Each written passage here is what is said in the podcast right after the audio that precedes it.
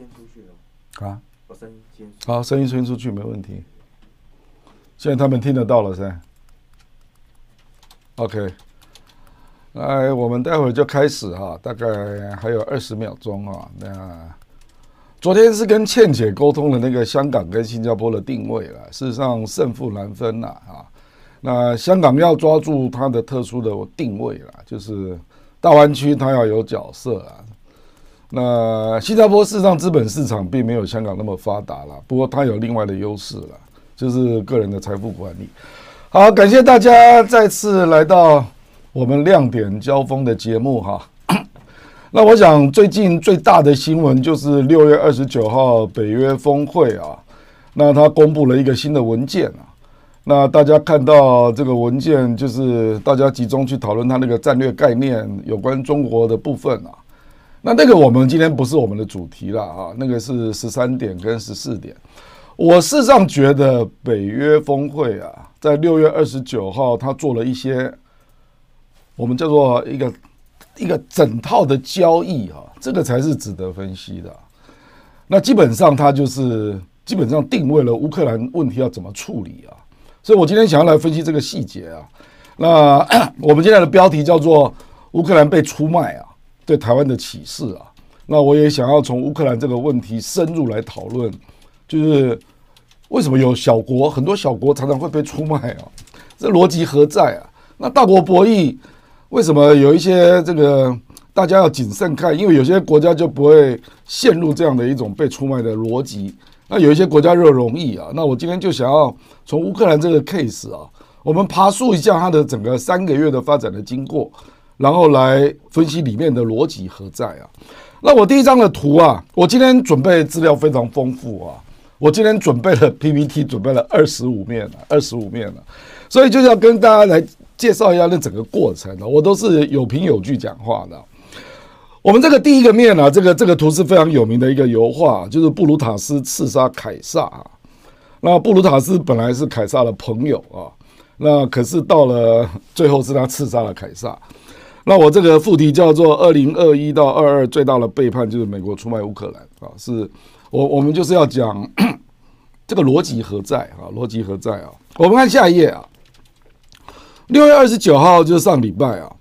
美俄市场做了一个大的交易啊，那这个几个交易我把重点跟大家报告一下哈。第一个就是北约他正式通知了乌克兰说不希望你提出申请加入北约啊，我想这个大家都知道。那第二个就是北约通过了这个芬兰跟瑞典要入会啊，可是北约同时对俄罗斯做出承诺，说我们不会在芬兰跟瑞典驻军啊。那俄罗斯也相应做了一个回答说。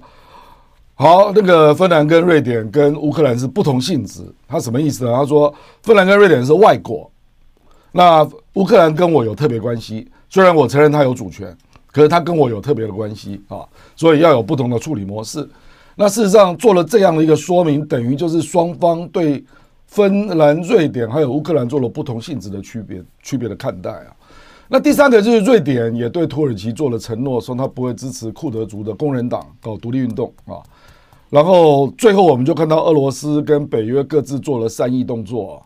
第一个就是俄罗斯他在黑海的蛇岛，他做把军队撤出。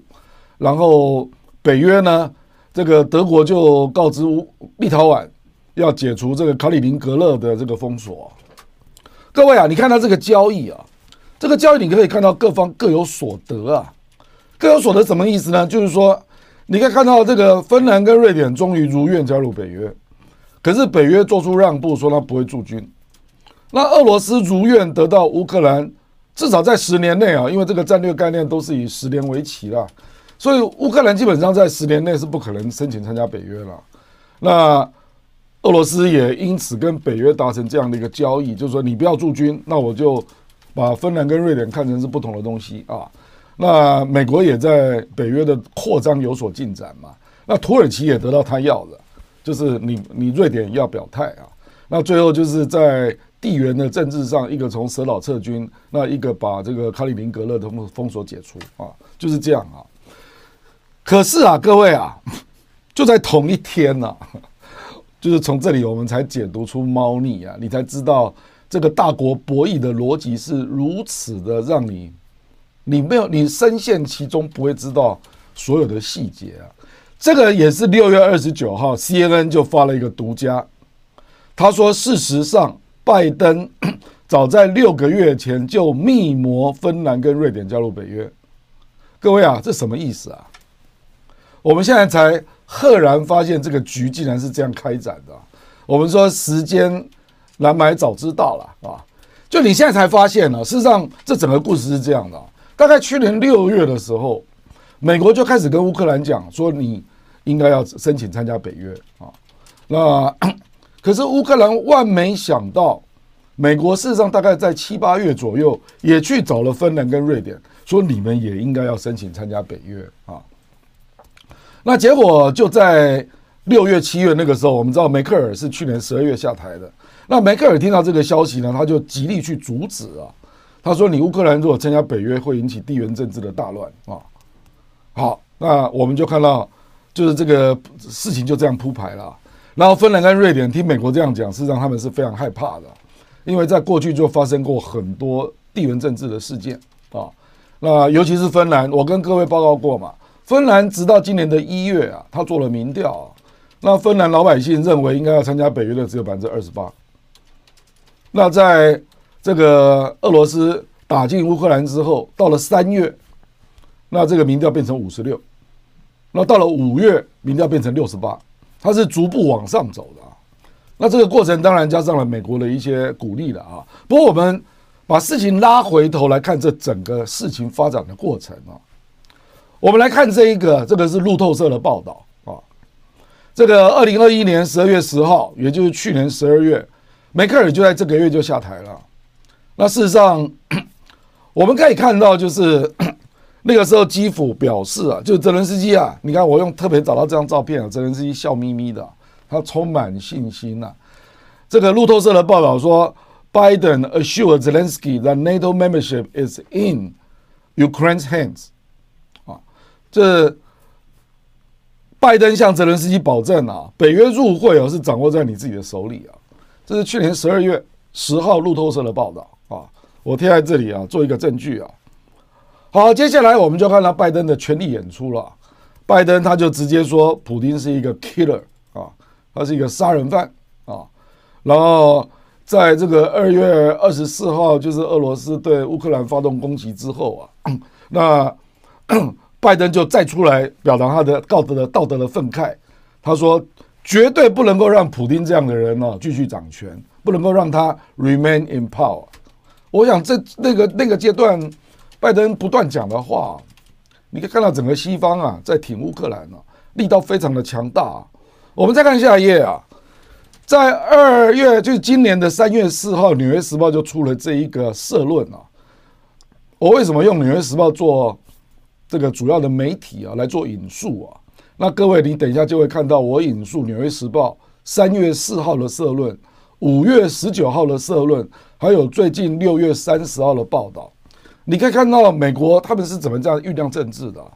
他们事实上是透过媒体来逐渐调整你的认知啊，而让你在他国家即将做出转向的时候，让你习惯那个认知的氛围。那三月四号，《纽约时报》就登了这个社论啊。他说：“泽伦斯基的英雄式的反抗 （heroic resistance），这个大概就是那个时候的定位啊。那时候定位啊，is an example for the world。你看，是全世界的典范啊！啊，泽伦斯基的英雄式的反抗，我们知道，俄罗斯打乌克兰是二月二十四号。那三月四号，《纽约时报》就发表了这个社论啊。那立刻就有人就做了这个统计表啊。”你可以看到，俄罗斯是世界上被制裁最多的国家啊。我们可以回到看这张图啊，你可以看到这个是 俄罗斯被全世界抵制的项目啊，超过五千多项啊，已经远远超过伊朗、叙利亚、朝鲜跟委内瑞拉、缅甸跟古巴啊。这个就表达那个西西方的力度了。西方那个制裁俄罗斯的力度已经荒唐到连柴可夫斯基的钢琴的音乐都不能够播出啊。然后芭蕾舞也不能播出，然后后来连俄罗斯的狗啊、猫啊都要抵制哦，都已经到了这个程度啊，你就知道那整个氛围啊，哦，整个氛围啊。我们看下一页啊，那从二月二十四号到五月十七号，美国援乌的军援呐，就是从俄罗斯打乌克兰一直到五月十七，美国几乎是集结了。我们知道，美国总共发动了四十八个国家制裁俄罗斯，然后奥斯汀到慕尼黑开会，还集结了四十四个国家开这个支援那个军军备啊给乌克兰的会议。那最后总共有二十一个国家啊提供军备给乌克兰啊。那光是美国啊，光是美国，它从二月二十四号到五月十七这一表，你可以看到，美国就已经提供乌克兰九十八亿美元的军备啊。这是非常惊人的数字啊！这超过了美国对其他国家军备的总和啊，你知道吧？哦，所以我们几乎可以看到，一直到五月十七，你可以看到那个陆续的铺排啊。俄罗斯打乌克兰，然后第一个，拜登就出来谴责普丁就是杀人犯，然后说他没有资格继续掌权。然后《纽约时报》三月四号写了社论，说泽伦斯基的反抗是。世界的典范呐，然后各国的制裁，各国的军备就开始投入，大量支持乌克兰。啊，可是各位，你就可以看到啊，当西方看到战事不顺啊，因为我们知道一开始啊，俄罗斯打基辅打得不顺嘛，所以大家就觉得有了信心了，所以各种军备就丢进来了。可是打到三月中啊，各位来看哦，三月十六号。《纽约时报》就出现了这个社论啊，呃，这个不是社论啊，这一篇文章啊，这个是一个非常奇怪的啊，我觉得就开始有一些《纽约时报》的文章啊，我认为是非常有代表性的了，这绝对是美国的政府高层啊、国安会高层啊、外交军事的高层丢出那个意向的讯息，因为我这样一路观察下来啊，《纽约时报》至少。在反映当时美国政府跟军方的主要的看法是非常准确的，非常准确的。那我们看到三月十六号，《纽约时报》就登了这篇文章，叫做“北约不会让乌克兰很快加入北约”啊，“Won't let Ukraine join soon”。各位，你记不记得我一开始贴了路透社那一篇啊？去年的十二月十号啊，然后基辅的认知是拜登告诉我。说我乌克兰能不能够参加北约，这个决定权是在我手中啊，他是充满乐观啊。那后来就不幸就发生战争了啊。那我们就看到媒体的一些报道啊。我们接下来看啊，随着战事逐渐的展开，各种不顺就开始出现了。那看到战局有点开始逆转了，我们就看到四月十九到二十一啊。各种媒体铺天盖地就登出这样的讯息，各位啊，你可以看啊，BBC，他就开始丢出什么讯息呢？美国担心原乌的武器会走私外流，你看这是什么讯息？这个讯息就是基本上啊，你你可以了了解是什么意思啊？这意思就是说啊，这个美国已经警觉到，欧洲已经警觉到，这场战争恐怕是一个无底洞啊！你武器再丢进去啊！恐怕对战局要扭转也不太可能，可是你就发生了很多经济的后果，这我们待会再讲啊。就当然，这通膨就开始了嘛，大家知道了，能源大涨啊。那这个时候，西方的媒体就铺天盖地出现这样的讯息啊，BBC 也登了，他说：“What weapons has the U.S. given Ukraine, and how much do they help？” 他说：“到底美国给了乌克兰多少武器？那到底他帮助了多少啊？”我们就发现了 这个。乌克兰就开始叫啊，说：“哎，美国那个时候给他一些武器啊，那乌克兰就说他武器不够用啊。”然后后来我我还有看到一篇文章了，他说乌克兰他这个有时候一两天使用的武器的量是欧美这个在军方在使用的一周的量啊。然后 CNN 也跟进，他说：“到底 What happens to weapons sent to Ukraine？” 就说我们送到那个乌克兰的武器到底发生什么事？那他说你 U.S. doesn't really know，你看那个标题啊，CNN 啊，他说美国真的不知道啊。那旁边这一个就写的更直接啊，他说如有如洪水一般的 flood of weapons from U.S. prompts fears of arms smuggling。他说洪水般的武器从美国来的啊，那却让欧美开始有一种恐慌啊，说会有武器走私啊。你不觉得这很奇怪吗？乌克兰作为一个武器走私的国家，我跟各位报告啊，从一九九一年苏联瓦解之后，它就一直是最严重的国家，并不是现在你才知道，美国早就知道了，美国 CIA 甚至还有专门的报告在研究这个现象啊。你事实上还有看过，比如说尼可拉斯凯奇拍的电影啊，他走私的军火有一些就是乌克兰的，那成龙也拍过电影啊。那去走私的武器也是乌克兰的武器，对不对啊？这个事情连成龙、尼可拉斯凯奇都知道，好莱坞都知道，美国跟欧洲怎么会不知道呢？可是你可以看到这个讯息是什么时候出来的？是四月十九到二十一啊。这事实上就是在意味着哈，他在跟你讲啊一些讯息啊，就是我们前面在讲说，哎，乌克兰参加北约可能不会那么快哦。然后接下来再跟你讲，我们给他那么多武器啊。这武器如果落到了恐怖分子手上，到时候打的搞不好是我们自己啊！因为我们知道这个武器大部分都会卖到中东，还有阿拉伯一些恐怖分子手上嘛。那到时候受害的可能就是欧洲跟美国这些国家啊。好，我们看到五月十九号，《纽约时报》就发表新的社论。各位，《纽约时报》第一篇社论是三月四号，那个时候的第一篇社论的标题叫做。泽伦斯基的英雄式的反抗是全世界的模范，对不对？三月四号，到了五月十九号，事实上才两个月多一点啊。那《纽约时报》就登了这个标题啊，他说：“The war in Ukraine is getting complicated 啊，乌克兰战争日益复杂，and America isn't ready。”他说：“美国并未准备好。”哎，怎么会有这种事啊？你不觉得很奇怪吗？各位，你想一想啊，你想一想啊，泽伦斯基在去年十二月十号，他得到的讯息是什么？说能不能参加北约啊？决定权是在你手上。那美国怎么会没有准备好呢？这不就是美国跟乌克兰鼓舞了这个信心，让他去参加北约吗？他去申请啊。那怎么这个时候突然之间，《纽约时报》五月十九号就发了一个社论说：“哎。”这个战争哦，日益复杂。这日益复杂的意思就是脱离美国的预期之外了。我坦白讲，主要就是发生了两种极大的变化嘛。第一个就是通膨实在太严重了，而且我们看到这个，我们可以看到这个那个俄罗斯啦，俄罗斯他把卢布来绑定能源购买嘛，结果又造成卢布大涨，所以使得美国在金融抵制啊，就是 SWIFT 啊。的金融支付的抵制，发现它的效果不彰啊！就我说，我们看到一些变数出现了，通膨严重，然后要压抑卢布，那造成俄罗斯的经济崩溃，这几招都没见效，怎么办呢？然后战事又开始陷入僵局哦，那眼看乌克兰已经陷入挨打，那要脱困实在是不容易啊！这种局面啊，这个事上我跟大家这里插播一下，因为昨天呐、啊，昨天俄罗斯国防部。发布一个讯息啊，说顿巴斯地区已经全部占领了，全部占领，这是他们发布的讯息啊。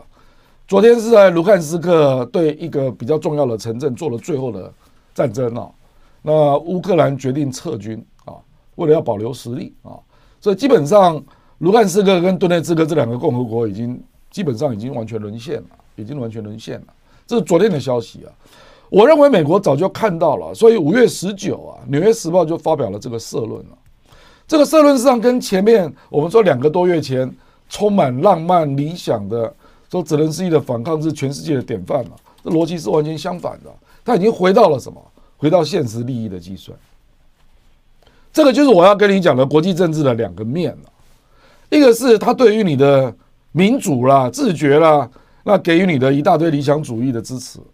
可是眼看现实不对，他就回到地缘政治，回到国家利益，回到经济利益的逻辑啊。我们接下来就看到《纽约时报》还有其他媒体就陆续表态了。你来看啊，《纽约时报》在五月三十一号，我就觉得这个报纸啊，真是啊，写的自己都不好意思啊。这篇文章啊，事实上它是 guest essay 啊，叫做特邀外稿来写啊。为什么呢？因为《纽约时报》跟政府关系太直接了。那这篇文章是要批评美国政府的，那不好意思自己写啊，你知道吧？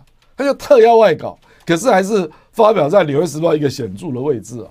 这篇文章的标题叫什么？他说乌克兰的战争呢、啊，恐怕没有办法停止啊，恐难停止。那他最后那句话叫做 “And the U.S. deserves much of the blame”，美国应该被究责啊。这个作者事实上写了这篇文章啊，就在检讨美国政府犯了哪些错。五月三十一号出现了这样的文章，啊，《纽约时报》不好意思自己写社论了啊，因为自己的立场实在是变太多次了啊，所以他不好意思写，他调了一篇外稿。然后 CNN 在六月二十八号，就是上礼拜，拜登官员私下表示质疑，说乌克兰恐怕没有办法啊。要把他所有的领土把它夺回来，啊，实际上我跟你讲啊，官员如果私下这样讲话啊，意思就是不乐观的意思了啊。事实上我们看俄乌的最新的战况，我们基本上可以看到，乌克兰目前反攻的地方只有赫尔松，他对于马利乌波尔啊，或者是两个共和国啦，卢汉斯克、顿内茨克共和国，乌克兰并没有做反攻啊，因为他实在是没有那么大的力量啊，他目前。在反攻，大概赫尔松这个地方，他发发动过五次反攻哦，可是基本上没有成功啊。那他现在又放出威胁了，说他不排除拿到那个远远距离的武器之后，要把那个克里米亚大桥炸断啊。可是目前都在进展中了。不过我们基本上，我们说这个叫强弩之末了，就是这个战争已经快要没气了。最惨烈的是什么？这张我们看一下全图啊，我觉得这个就是悲剧了。乌克兰啊，你从去年这样介入，然后到了现在，你付出多少惨痛的代价啊？我特别找了这张图啊，上面有乌克兰的国旗，一栋楼，领土失去了百分之二十的精华领土，乌东地区马里乌波尔都是精华领土啊。那 GDP 占比多少？这都是核心工业区啊。我们要知道啊。这个乌克兰的工业区本来就在乌东跟马利乌波尔，马里乌波尔是钢铁厂，然后乌东地区有化工厂，然后也有煤矿啊。那乌克兰的 GDP 本来是一千六百亿美元哦，实际上是一个很穷的国家。乌克兰是四千四百万人哎，各位想一想啊，它的 GDP 只有一千一百亿，哎，一千六百亿美元本来啦啊。我们台湾，我们台湾人口才两千三百多万。我们的 GDP 是七千多亿美元哎，所以所以你去看乌克兰有多穷啊？结果这场战争打了两个多月啊，它的 GDP 恐怕只剩下一千一百亿美元，这什么意思呢？意思就是它的人均 GDP 可能不到两千五百美元。你去想一想，这是什么样的一个困难的程度？它本来啊在战前人均 GDP 大概是三千五百左右，现在变成两千五，这已经比越南还要低了。比越南还低啊！而且更惨的是难民呢、啊。各位可以去看难民呢、啊，七百万人流向欧美。美国后来也收了啦。美国我看到一个数字是收了七万人啊。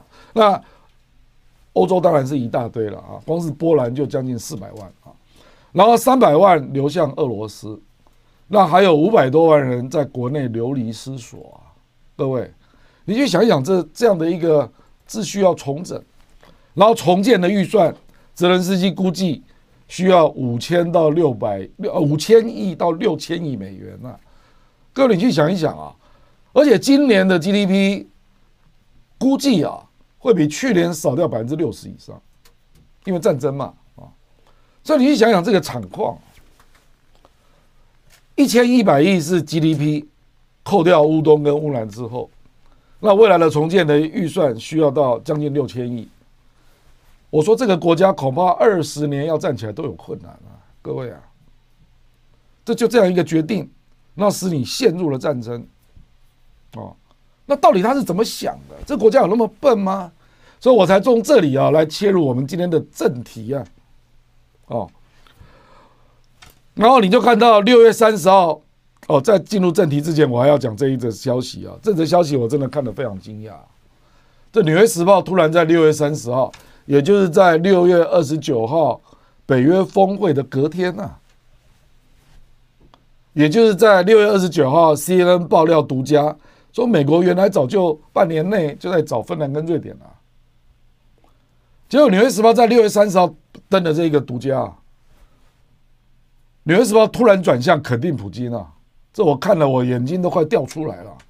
我从今年二月一直到六月三十号之前啊，我没有看过《纽约时报》一篇文章对普京讲好话的，全部都是一面倒批评啊，一面倒。结果六月三十号，《纽约时报》竟然登出这篇文章，这是普京去土库曼斯坦访问了，然后走下飞机的一个神态。然后《纽约时报》拍了这张照片，然后他说：“Patient and confident。”普丁 shifts out the wartime crisis mode。我把它翻成中文啊，说普京是充满了耐心与自信，那走出了战时危机的模式。各位啊，这什么意思啊？意思就是六月二十九号，我们北约跟你俄罗斯签的那个 deal 真不错呀，这样你听懂吗？所以《纽约时报》意思就是说，北约跟俄罗斯大概的 deal 已经出来了。那普丁呢？你有耐心跟自信，已经不再是用战争模式在思维问题了，这是好的啊！啊，那我们北约就继续要跟你打这个交道啊，是这个意思啊，各位啊，我们就迅速看到北约借由俄乌战争，把他的快速反应部队从四万人提高到三十万人，各国纷纷要增加国防预算，然后要买的武器大部分都是美国制造。美国当然是发现他已经达成目标了嘛，而且未来啊，他还要派出一个旅，一个陆战队旅到波兰常驻啊，然后派出两个 F 三十五的中队到英国。那未来这三十万的快速反应部队，他可能会驻扎在波兰、罗马尼亚还有波罗的海三小国。对美国来讲，政治跟军事目的已经达成了，而且俄罗斯做出了让步。啊，我们可以看到，他并没有立刻对立陶宛做核武的演习啊，并没有把核潜艇开到立陶宛的芬兰湾啊，对不对？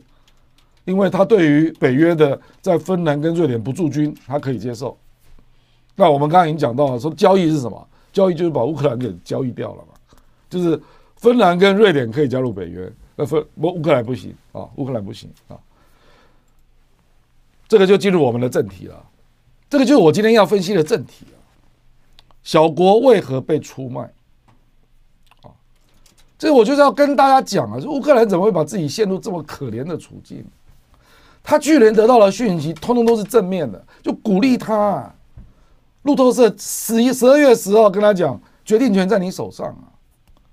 那结果后来发生了战争，你就发现哦，只要大国博弈介入，然后开始发生战争，小国你就把你的决定权交出去了。你就没有决定权了，各位你知道吧？我最近哦看到张亚中讲了一句话，我是非常心有戚戚焉呐。他在电视上讲的，他说一旦战争发生，台湾就把命运交出去了。我觉得这句话真对啊，因为我们来看乌克兰的例子啊，为什么会被出卖啊？第一个啊，你就是陷入了民粹自觉啊，就你一心认为我透过民主程序实现人民的愿望，我会成功。那你的主观太高了，那你的主观压过了你的客观的判断。第一个就是你陷入民觉自民粹自觉的氛围了。那群众，你在媒体啦，到处都听到同一种声音了。就我们讲说，全国进入同温层状态了，这第一个。那第二个就是全面依赖大国，就是你对于未来可能发生的一个逆境啊，你没有想过你的筹码有多少哎。比如说乌克兰，你有没有想过啊？乌克兰，你做这样的事情，俄罗斯是一直在威胁你啊，说你如果做这件事会怎样怎样，你做这件事会怎样怎样，你不信啊，哦，那你就认为说有某大国会帮你啊，当然就是漂亮国了啊，美国哦，啊，你就认为一定会帮你啊，你自己准备好了吗？没有，啊，所以你就看到全面依赖大国，你把自己的筹码没有抓在自己手上啊。那第三就是低估大国博弈。我讲低估大国博弈是什么意思啊？这个我们后面就会讲到啊。就是你小国只要开始做了某个行为啊，然后引引起了大国博弈的力量开始介入，要来搞你这个问题啊。我跟各位讲啊，这个大国博弈到底在做哪些交易，你根本不会知道了，因为大国是很多议题在交易的，他们随时都是冲突的。大国不可能互相毁灭啊，所以跟各位讲啊，这什么意思呢？就是说，大国他们永远都是一直斗下去的，他们没有被毁灭的一天呐，所以他们手上始终都有很多议题的。那等你这个小国成为议题的时候，成为风暴中心的时候，他们就在后面博弈了。可是他们在做哪些交易？You never know，你不知道啊。那到了最后就是错估国际形势，他们做了博弈，到了做出这种多重的交易，他们是根据什么？根据当时的形势嘛。因为有很多国际形势不是你可以预测的嘛。比如说我们讲这个俄乌战争导致了这么高的通膨，那乌克兰可能很相信美国的能量嘛，他就想说金融制裁啊，俄罗斯经济挺不住啊，卢布就崩溃了。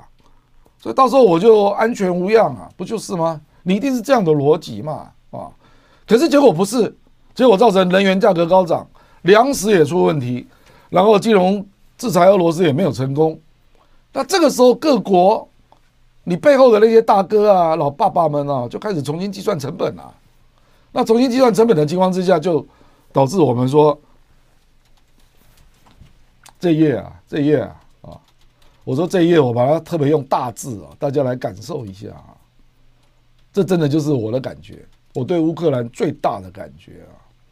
小国必然是战争的输家，你只要进入战争的状况，战场永远在小国，决策永远在大国，这个就是大小国家不平等的国际政治的现实啊，这就是悲哀啊，悲哀啊。各位啊，哦，所以我的意思就是说，你去想一想啊，小国等于把命运交给大国，只要发生战争啊，战场永远在你家，简单讲就是这样啊。那决策在别人别人手上啊，在谁手上？在大国的手上嘛。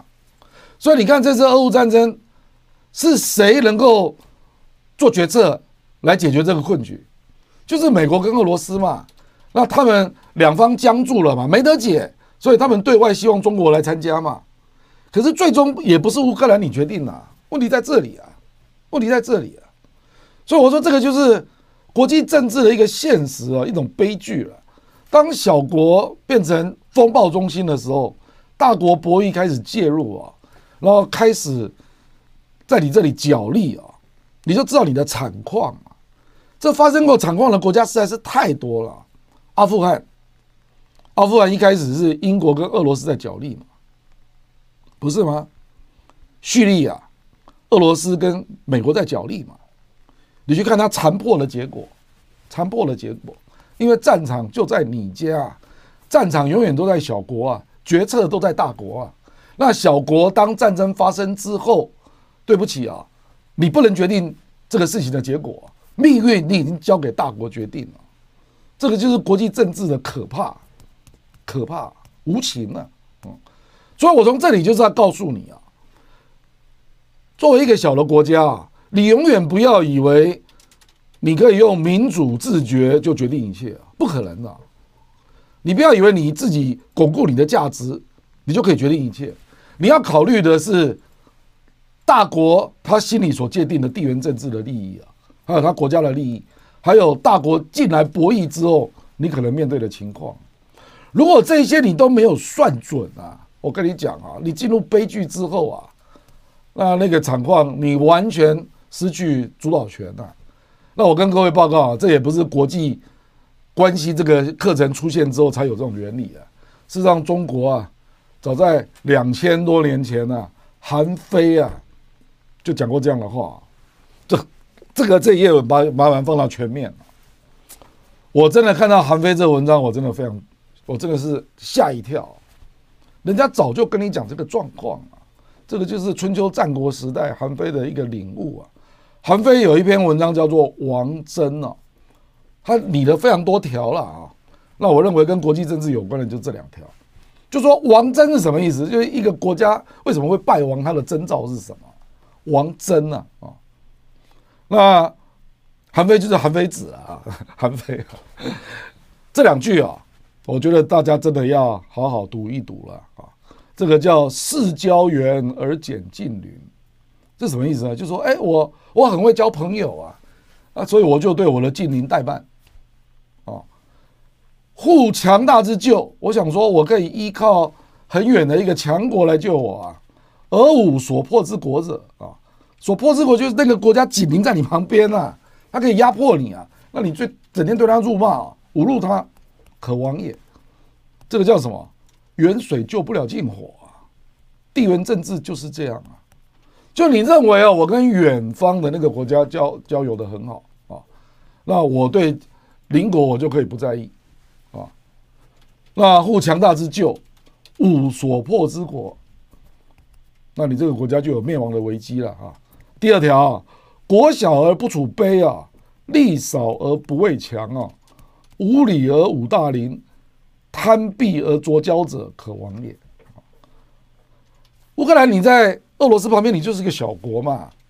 虽然你人口有四千四百万，可是你的 GDP、人口数、方方面面，你跟俄罗斯有很大的差距啊！啊，然后你没有谨慎的去处理啊，国小而不储备。力少而不畏强，你就认为你最大啊，民主最大啊，因为我坚持自觉权力到底，你就认为你必然胜出。无理而武大林，你没有理，然后去这个侮辱你的隔壁的邻居了啊，等等啊，贪鄙而浊交者，可亡也。我们从这里讲乌克兰，实际上你要讲对比啊，你才看到别的国家人家是怎么谨慎在选择命运。我们来讲芬兰啊。芬兰，我刚刚有跟各位讲，一直到今年的一月，他要做民调，事实上只有二十八 percent 的人主张要申请加入北约。各位啊，那芬兰为什么没有像乌克兰这样呢？芬兰还是民主国家，哎，芬兰的人均所得 GDP 都比乌克兰要大啊。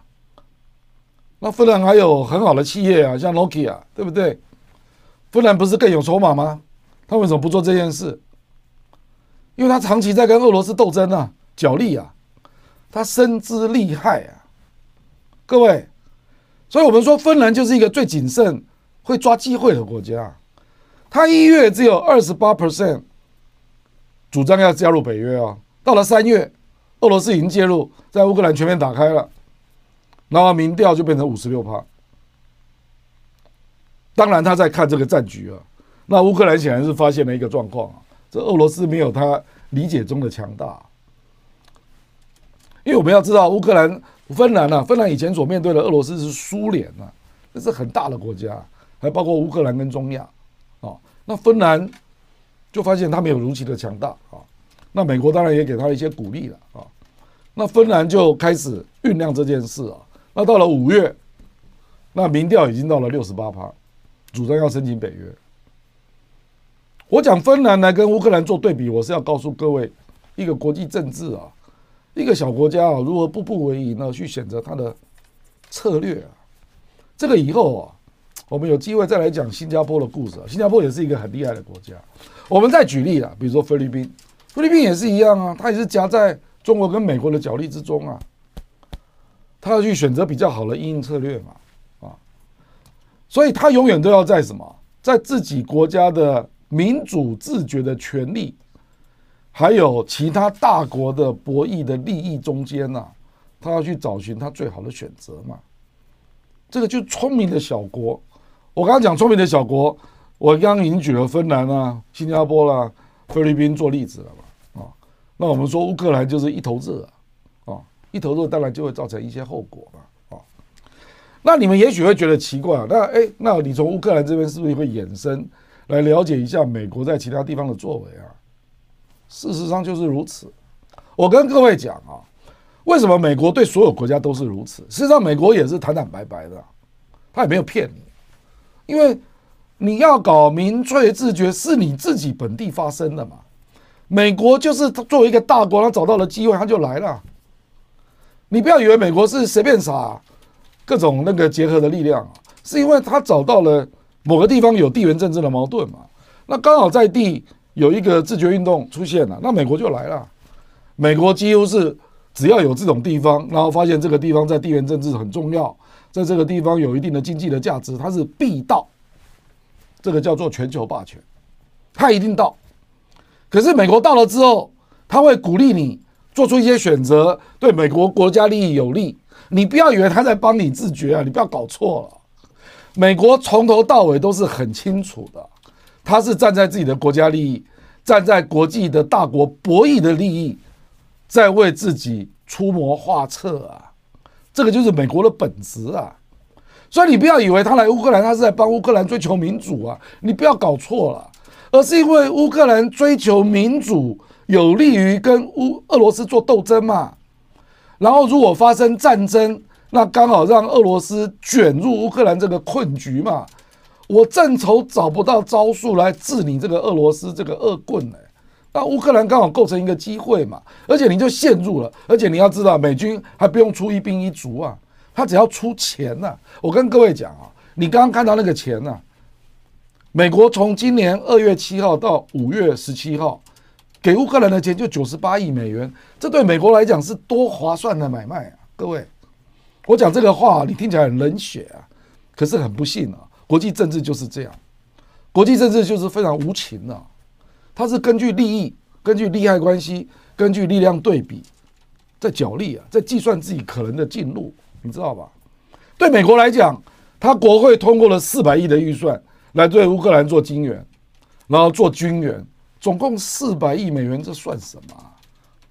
美国的 GDP 是多少啊？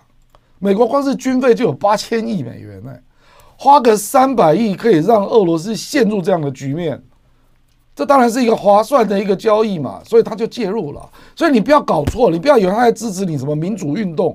不要一天到晚讲一些有的没的，说什么这个民主关系坚如磐石啊！不要骗自己啊！人家就是完全用他的国家的利益在计算，这样下去做对自己有利啊！我们接下来看美国另外两个例子啊，这个就是出卖越南。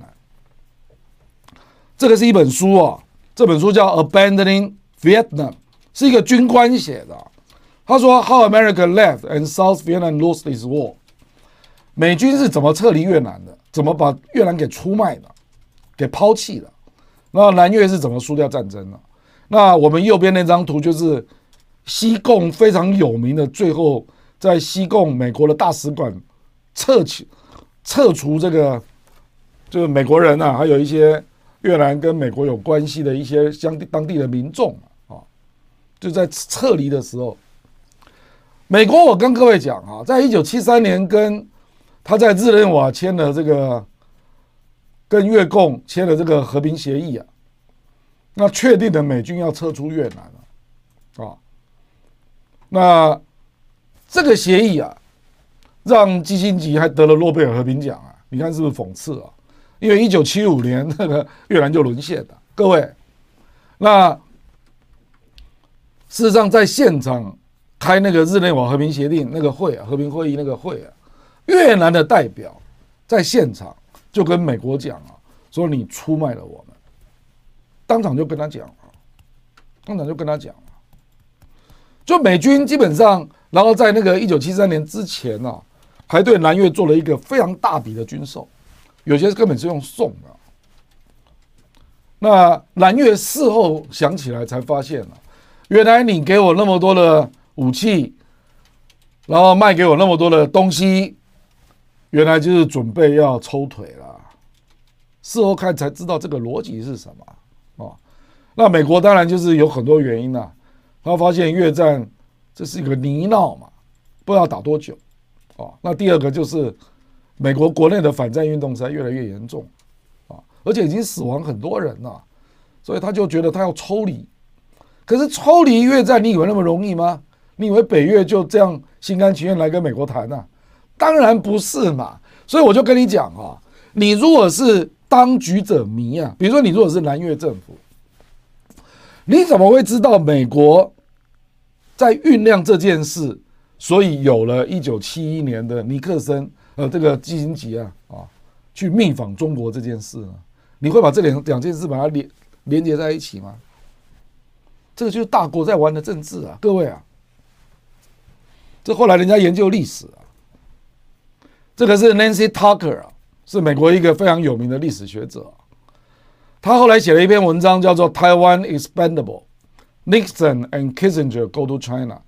他就在写啊，他一九七一年呢、啊，为什么基辛格会去中国大陆呢？而且从巴基斯坦这样秘密跑过去，然后尼克森后来就访华了嘛，对不对？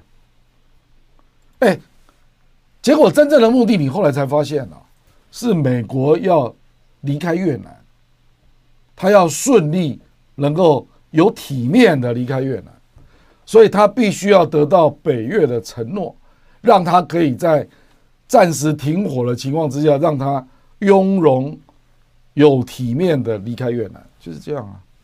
那谁来搞定这件事？就是中国嘛。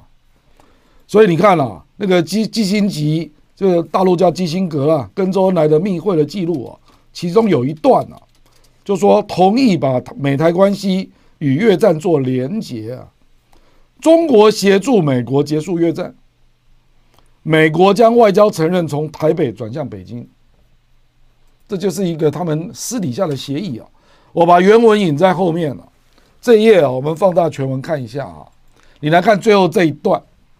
这个就是基辛格的密录啊，各位啊，你来看最后那一段啊，in the transcript，就是在这个会议的纪要里面呢、啊，基辛格跟周恩来都同意啊，relation with the 国民党，就台湾，就美国与国民党政权在台湾的关系啊，应该要跟越战做连结啊，link to the war in Vietnam，然后美国呢，the U.S. was seeking China's help in ending the war。中国协助美国结束越战，所以我们看到一九七三年的日内瓦谈判，然后北越同意先有一段和平的缓冲期，让美军撤出嘛，啊，那交换了什么？交换 Washington switching diplomatic recognition from Taipei to 北京，这个事实上隔了很多年才实现了哈。我们知道到一九七九年了，可是这个就是交易的内容，各位啊。你认为那个时候南越跟台湾知道交易的内容吗？不可能知道啊，这个只有大国博弈知道啊。哎，基辛格突然跑去中国啊，中国大陆，我们台湾气死了，就觉得美国背叛台湾嘛。我们哪里会知道他是在交易越南呢？啊，那越南啊，看到基辛吉跑去中国大陆，南越政府也不知道他在干嘛。结果没想到是透过中国在安排北越的一种短期的停火，让美军可以体面的离开啊！各位，这个就是大国博弈啊！所以我刚刚在讲说，小国为什么常常会被出卖？因为啊，大国博弈的复杂程度不是你可以理解的，因为他们手上有很多交易啊，都不断的在进行啊。那他们真的搞定的时候，你可能就被卖了，那你根本就根本就在。状况之外啊，问题在这里啊。台湾的议题啊，事实上还不断的在发生。这我就要跟各位讲啊，你不要以为啊，这个那个美台断交，然后跑去跟那个 PRC 建交，这台湾这个牌就没了？没有啊。美国很清楚知道台湾对中国大陆的价值啊。所以台湾这张牌永远他都要紧紧抓着，你知道吧？玩好玩满啊，你知道吧？他就要把台湾这张牌啊，这个就传出一个新闻啊。二零一七年一月十四号的时候，这个《纽约时报》突然有一个人写了一篇文章，他建议美国啊，他说 “To save our economy, ditch Taiwan”。这写文章真是有够赤裸裸，这个就是弃台论的文章啊。他说，哎呀，这个美国经济不好了。我们就把台湾卖了吧，那换什么呢？就抵消我们的美债啊！啊，这个新闻是二零一一年十一月十号啊，这很早的文章，二零一一年。结果你去看看了，我们的希拉蕊啊，那是国务卿啊，在二零一七年一月十四号的时候，希拉蕊看到这篇文章啊，你知道希拉蕊看到这篇文章是哪个哪一个伟大的幕僚拿给他看的吗？希拉蕊的幕僚啊。就是美国现在的国家安全顾问苏利文先生。苏利文看到这篇文章，他就拿去给希拉蕊看，说这个很有趣，你要不要看看？那结果希拉蕊啊说：“哎呀，真是有创意，很有趣的文章。”这个事情为什么会被曝露出来呢？因为希拉蕊后来在选举啊，跟那个川普竞选的过程中啊。他的来往的信函被维基解密曝光，那希拉蕊的信函大概有好几将近上上万封啊的信函，里面就有这一段，大家才了解秘辛呐。各位啊，这个就是美国的高层在思考他的国家利益的时候，他竟然要处理台湾问题，他还把美债给考虑进来了，这你有想过吗？这你有想过吗？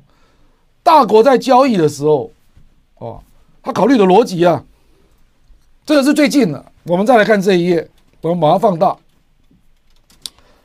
这个是波顿啊，波顿是特朗普啊，就川普他的国家安全顾问。那后来他跟川普闹翻了，他出去之后就写了这篇回忆录。这篇回忆录啊，叫《The Room Where It Happened》，就这个密室，那他所发生的种种真相啊。那波顿在这个回忆录里面啊，他提到这一段，波顿是非常挺台湾的。所以他对于川普对台湾的这种态度，他非常不以为然，所以他就把他爆料。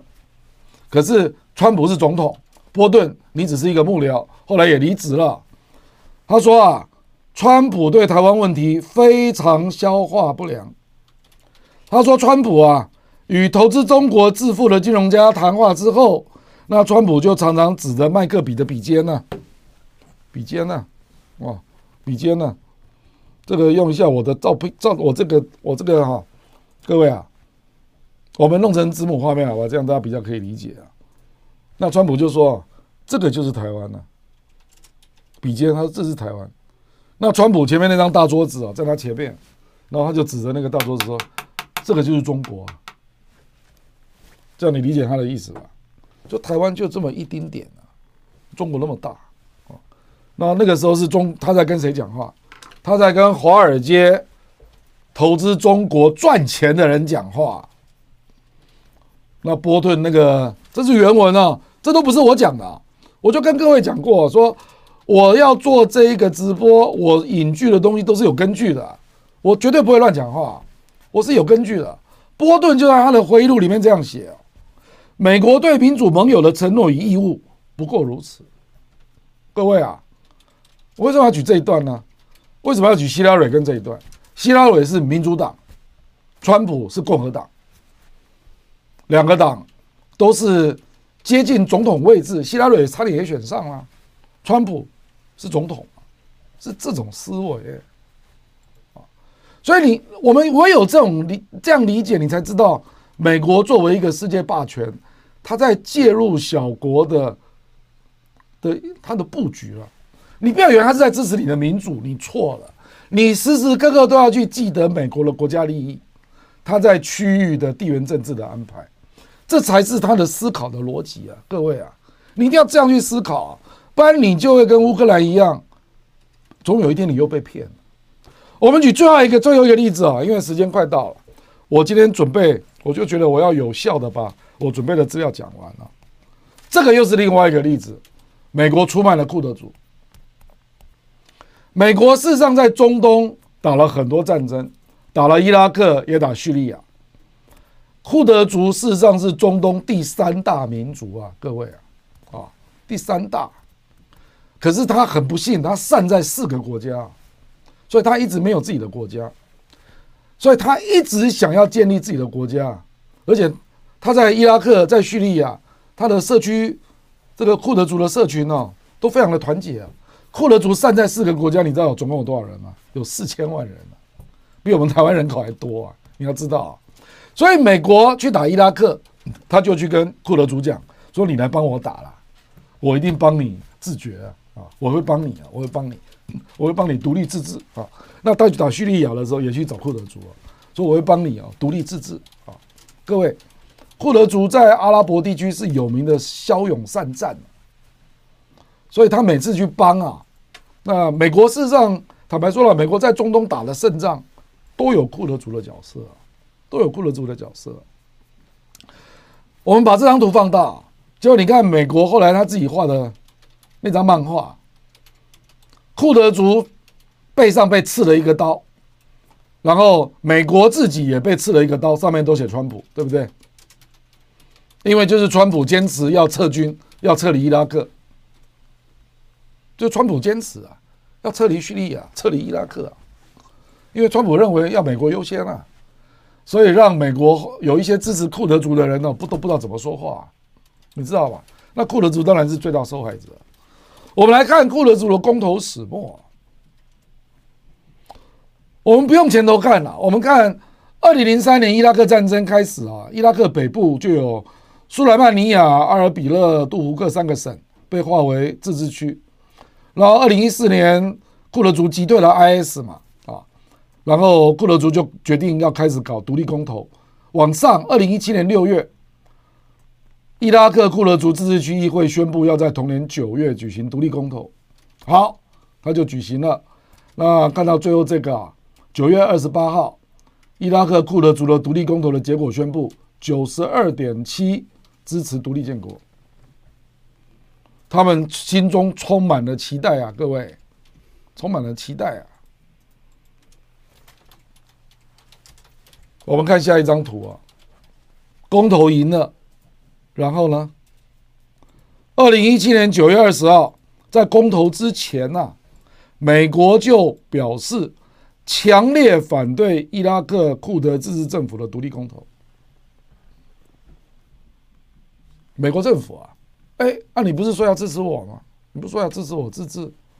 哦，我现在独立公投啊，你至少要帮我一下嘛。那到了他九月二十七号，库德族通过独立公投，九十二点七 percent 啊，各位，美国怎么说？我们不会承认公投结果。然后后面讲了一句废话，我觉得这句话真是有够无情啊！他说，库德族你应该专心对抗 ISIS。他的意思就是说，当初我们找你就是要对抗 ISIS 嘛，ISIS 还没有全灭啊，你怎么自己去搞公投呢？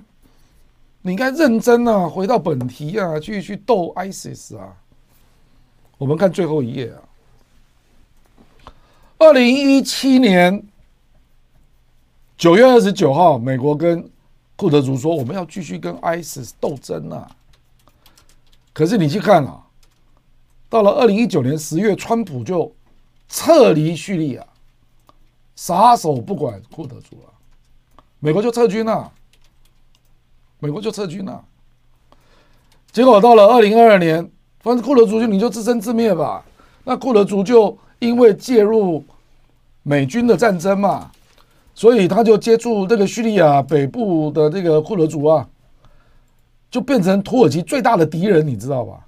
因为土耳其境内也有库德族啊。那土耳其就说：“哎呀，这个叙利亚北部这些库德族已经学会怎么战斗了，他们一定会渗透到。”我土耳其境内的双方串成一起啊，给我搞独立运动。事实上是不是如此？真的就是这样，真的就是这样。所以你说美国为什么这个时候决定撤出？显然就是认为他认为土耳其的利益比你重要嘛。所以美国就立刻回到了大国博弈，要去支持土耳其的立场。你有没有发现？那你有没有发现这是北约的交易？其中有一题不就是土耳其要瑞典承诺？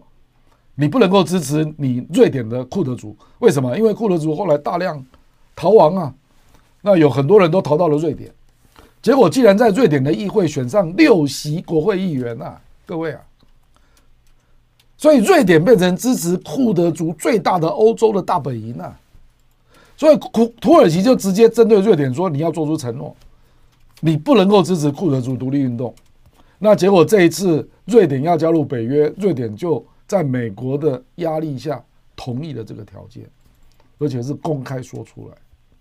各位，美国是不是彻底背叛了都库德族呢？连瑞典海外的库德族的最后的力量，美国都要拿出来做交易啊！这就是美国的本质啊！美国的本质啊！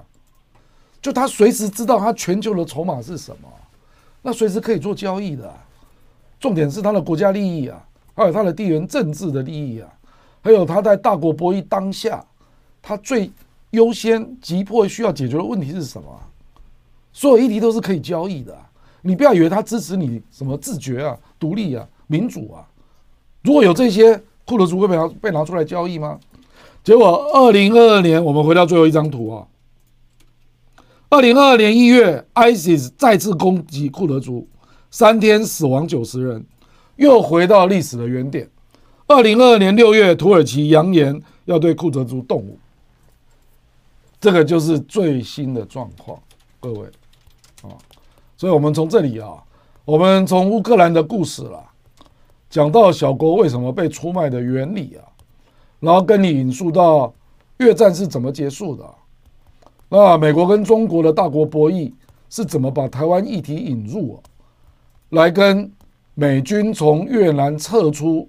然后北越暂时收手来做交易啊，然后再延伸到库德族啊，你就看到美国在伊拉克战争、叙利亚对抗 ISIS，怎么样去利用库德族，然后最后把库德族独立自治的美梦又再次抛弃啊，他又为了更大的目标去做交易啊，他跟土耳其交易去了，那为了要让土耳其不要否决芬兰加入北约。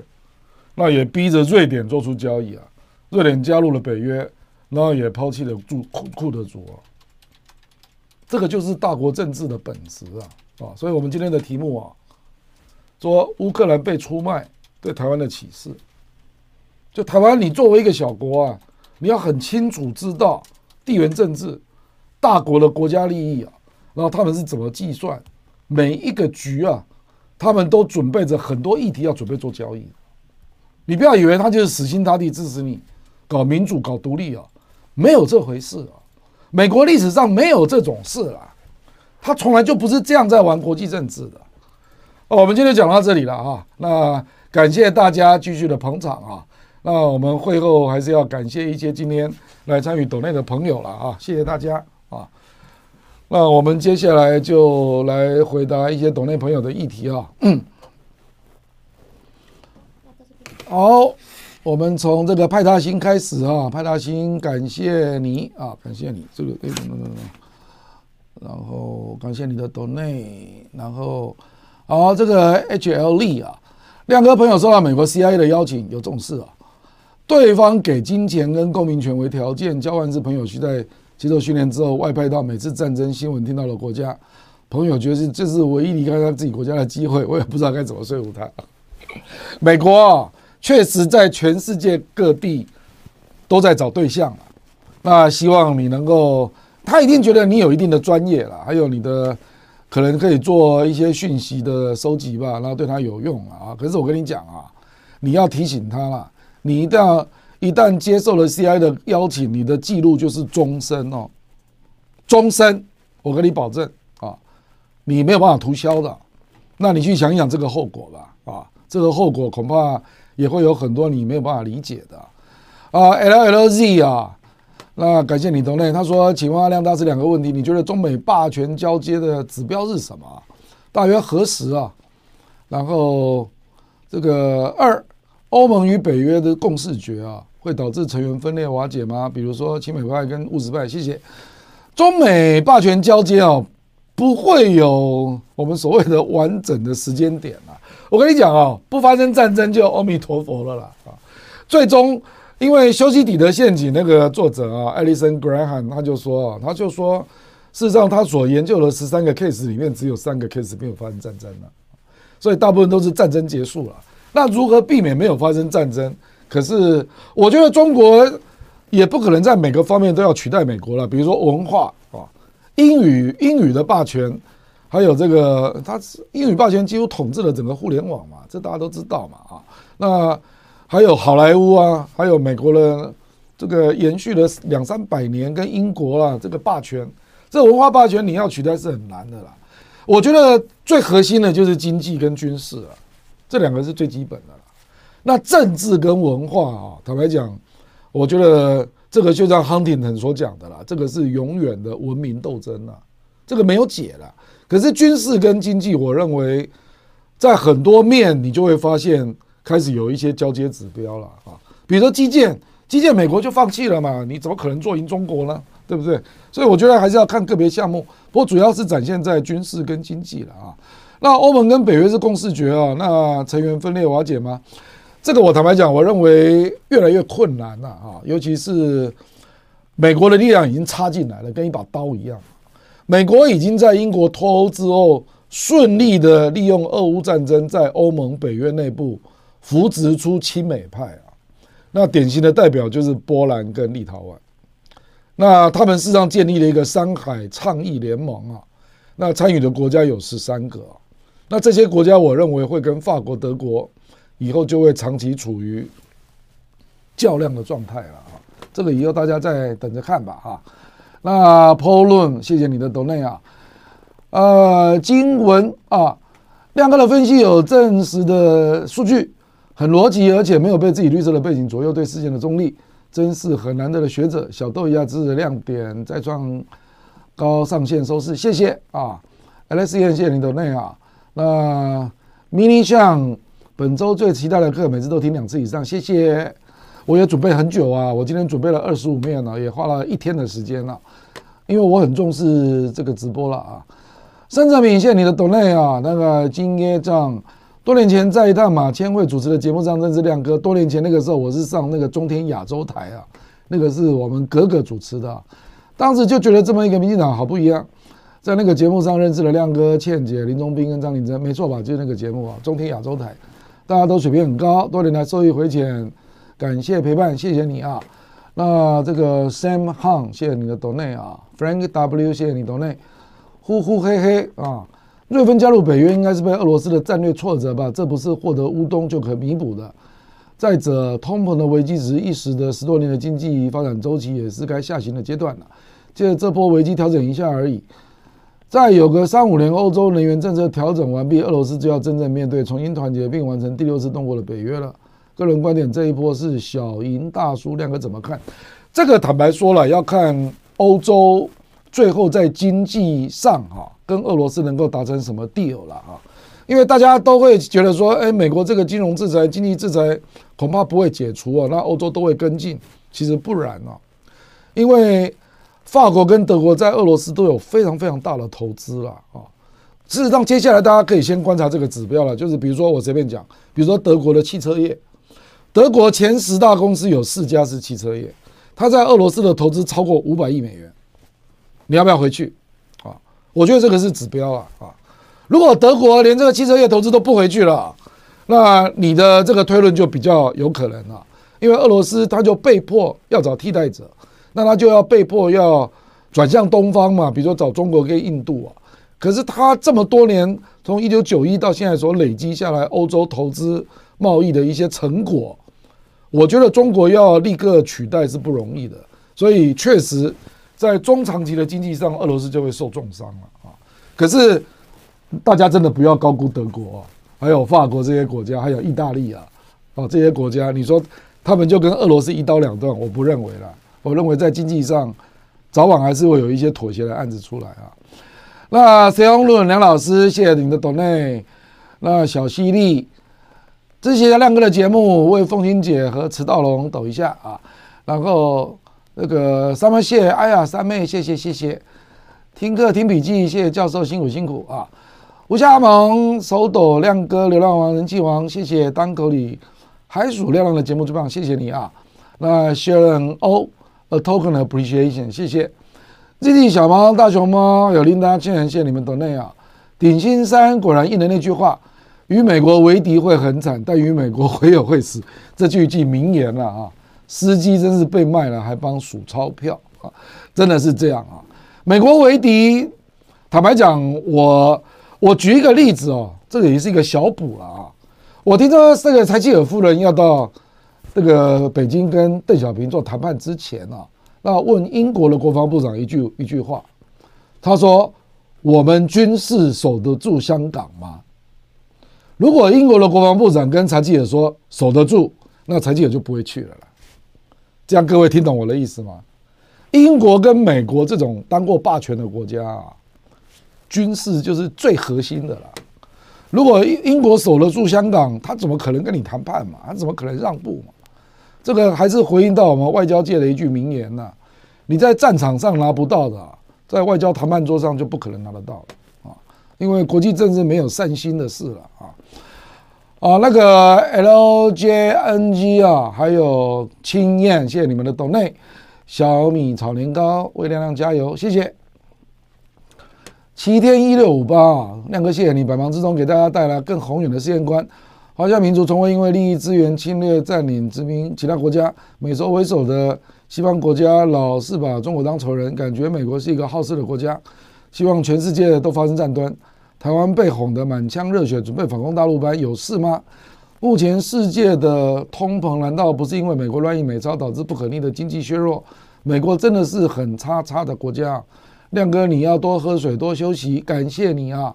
期望你能够跟其他有志之士重整这个国家，然后上礼拜的都内都没念完，这样不好了。诶，没念完了，我是最后一页，他们没有给我看了啊，所以上个礼拜我对翟轩真的很不好意思啊，因为翟轩刚好在最后一页上啊，不好意思，我有赖给他，跟他道歉啊。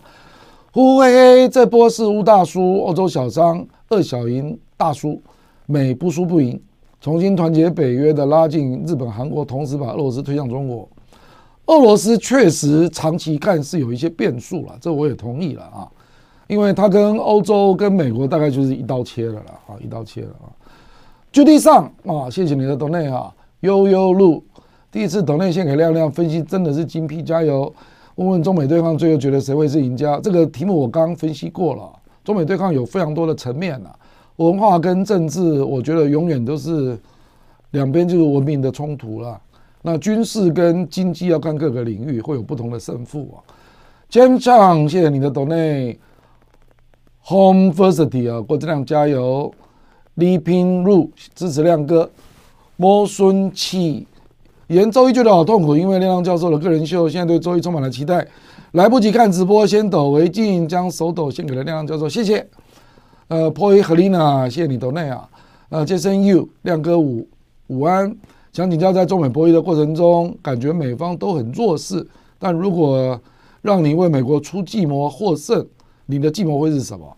我认为美国对中国打双标的科技战，对自己是伤的啦。啊，比如说你对中国的军民合作，你通通都抵制，你自己还不是一样啊？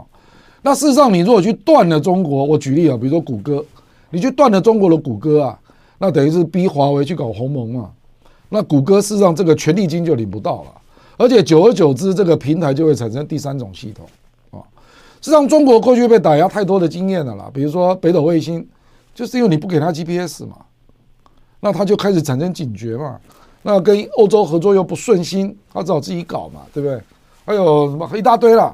总之，美国你不要以为科技是可以垄断，因为我自己是学理工的，科技是不可能垄断的啦，永远有不同逻辑可以走到目的地了啊，那。你反而就会让逼出中国发展出第三套系统嘛？哦，就是这样嘛？啊，这个这个我们以后我们以后会讲财经议题跟科技议题哦，我再来细讲这方面我的思考了哈。OK，那个韩瑞超亮北北不用搭理留言的那些脑残逼，我不会啦，按照自己的想说就可，这个你不用担心了，我这个人呢已经这个铁打不怕了啊，不然我们过去怎么从政呢？对不对？从政黑你的才多嘞，对不对？这个贝拉 L 第一次赶上亮亮的直播，终于可以打赏了，谢谢支持亮哥。呃，不许绿哦哦。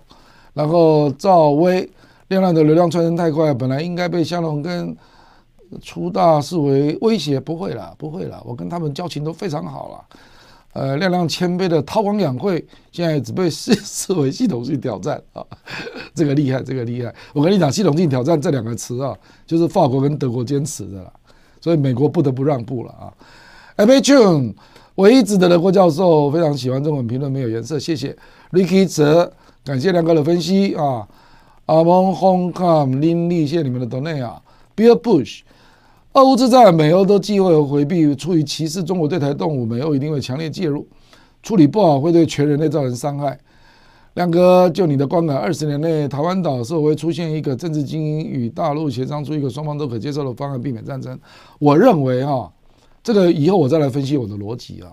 我认为，当中方越来越有自信啊，可以掌握第一岛链，然后美国也。承认这个是一个新的现实啊，那美国对于台湾的未来的方案，它会有一些不同的思考了啊。坦白讲，真正的核心是军力了，说实在的，还是军事了啊。那个 rumor 嘛啊，亮哥真是苦口婆心、语重心长，台湾的朋友们能理解吗？呃，独行有时候会很累，多补偿身体，亮哥没问题啊。M U Charles Chan、阿扎利亚杜，谢谢你们的 donate 啊，John Lin 太感动了，援引韩非子的金语，呃，黑化肥发灰会飞挥发，哇，这个考验我的绕口令了啊！亮哥，午安先抖，晚点看回回放，谢谢。语出惊人，请教亮哥，假设台湾独立，是否会实现真正的独立自主，还是会被美国逐渐控制？打造成更激进的反华前沿基地，我跟你讲啊，美国现在就已经完全控制台湾了，不是那个时候才被控制了啊。那可是美国也非常谨慎在处理台湾问题了啊，所以这个我觉得还是回到大国博弈了。我认为台湾的问题就是大国博弈的问题了。事实上，蔡英文也已经收到这样的讯息了，所以他现在搞的是维持现状啊。那台湾要改国号啦，修宪啦。制定宪法了，这种声音实际上在台湾已经越来越非主流了啊！零度可乐不是零度，教授午安，谢谢教学分享，抖一次期待今天谢票再创纪录，谢谢啊！Mercury J Two 北人南向，谢谢你们都内啊！那宝宝尔啊，呃，老郭，我不认为日本芬兰加入北约是拜登事先规划好了。更像是为了掩饰战略失误的托词，更像当年史达林过分相信杜鲁门、艾奇圣关于美国远东防冲线的宣誓和支持金日成发动朝鲜内战，为了掩饰失误，与其说其实我早就知道美国会出兵，所以派中国人去对付他。只能说瑞芬人是副产品，一个连瑞士、瑞典都搞不清楚人会有那么好的脑子吗？啊，这个你部分我是同意的，当然美国是。一路鼓励芬兰，然后因为我跟你讲过嘛，芬兰实际上一开始也是不敢做这个动作了，他三月民调变成五十六嘛，那美国才发现有机可乘呐啊，所以美美国当然他一开始是鼓励乌克兰呐，可是我后来觉得他也开始把芬兰跟瑞典拉进来，就是总之啊，我总是要在北约通过有成果了，乌克兰不成，我还有芬兰、瑞典可以成呐，大概是这样的逻辑了啊。唐氏啊，哦，这个字好小。A A 汤上，谢谢你们的内啊。那江样听教授线索，美国铺陈阴谋之深远，细思极恐。我们民众只有短期记忆，面对如此长期的多维度运作，几乎只能够被操弄。所以有教授来警示大家，但我们到底用什么方法才能够防止掉入陷阱呢？很悲观，但还希望两岸可以有智慧避开战争。无论我们当下距离多远，只要。愿意相向而行，早晚有契机可以解决问题。和平，和平，和平，最重要的事情说三遍。我非常同意你的留言啊，感谢啊，这个就是说出我的心声了啊。确实啦，这个国安这些专家的深谋远虑啊，真的，你真的后来看到真相，你真的是细思极恐啊。可是国际政治就真的是如此啊。这个 Danny Way。二战后的国际安全体系，因为核武器的诞生，避免直接的冲突，一直是大国互相博弈中的 priority 啊。小国的主权跟利益就是可以牺牲的筹码。小国若是在夹缝中生存，真的需要亮亮大师这种懂得要变通、可以忍辱负重的政治家。谢谢，我的推理跟你完全一样，就是核大国不会发生战争，可是他们手上始终有各种牌可以做交易，确实就是如此啊。所以台湾真的要三思了啊。Lucifer 谢啊，台湾要买民主波音了啊，这个二十八架了，远远不够那个空巴了啊。那 Wendy Room 谢谢你 donate 啊，安东尼郑亮兄分析的入股三分，一九三一到四五年，中国同样是欧日美博弈的棋子啊，四六到四九，中国是美国跟苏联的棋子，完全正确，是的。那 Cindy Jane 谢谢你的 d o n a t 啊，陈冠志先抖一个给亮亮，待会要回放啊。那另外。恭喜亮亮首播成为观点最热门影片，谢谢你啊！感谢大家的捧场。古风今天慢了一步，第一次抖内一定要献给亮哥，谢谢。那又听燕，谢谢你抖内啊！张兰成、阿曼达户，谢谢你们抖内。语出惊人，说到美媒和智库带节奏，我人在美国，现在美国人都觉得中国会武统台湾，而某党魁表示自己是一个亲美的政党，确实如此啊！美国现在已经在针对台湾，这开始要带一些氛围了。美国媒体是真的是很厉害的了啊！他争取这个主导国际的话语权，真的是非常厉害了。谢秀培、江倩，不知不觉，Happy Fan，明末、张之洛图，谢谢你们的豆内啊！Kitten Lee，亮哥威武讲的有条理，预测准不能准不重要，主要是提供大家去分析问题方法论讲的啊，对，就是这样啊，就是我们要有一个分析问题的方法了哈。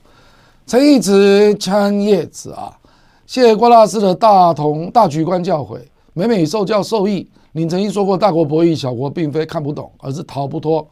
希望能听你系统讲授新加坡李光耀以上的领导，竟能成功做到的智慧历程。这个我以后一定会跟大家细说啊。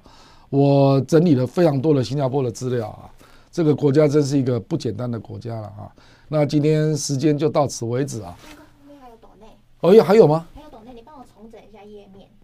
我就重整怎么重整？嗯，嗯，对啊，上次我就没念到最后一页啊，不好意思。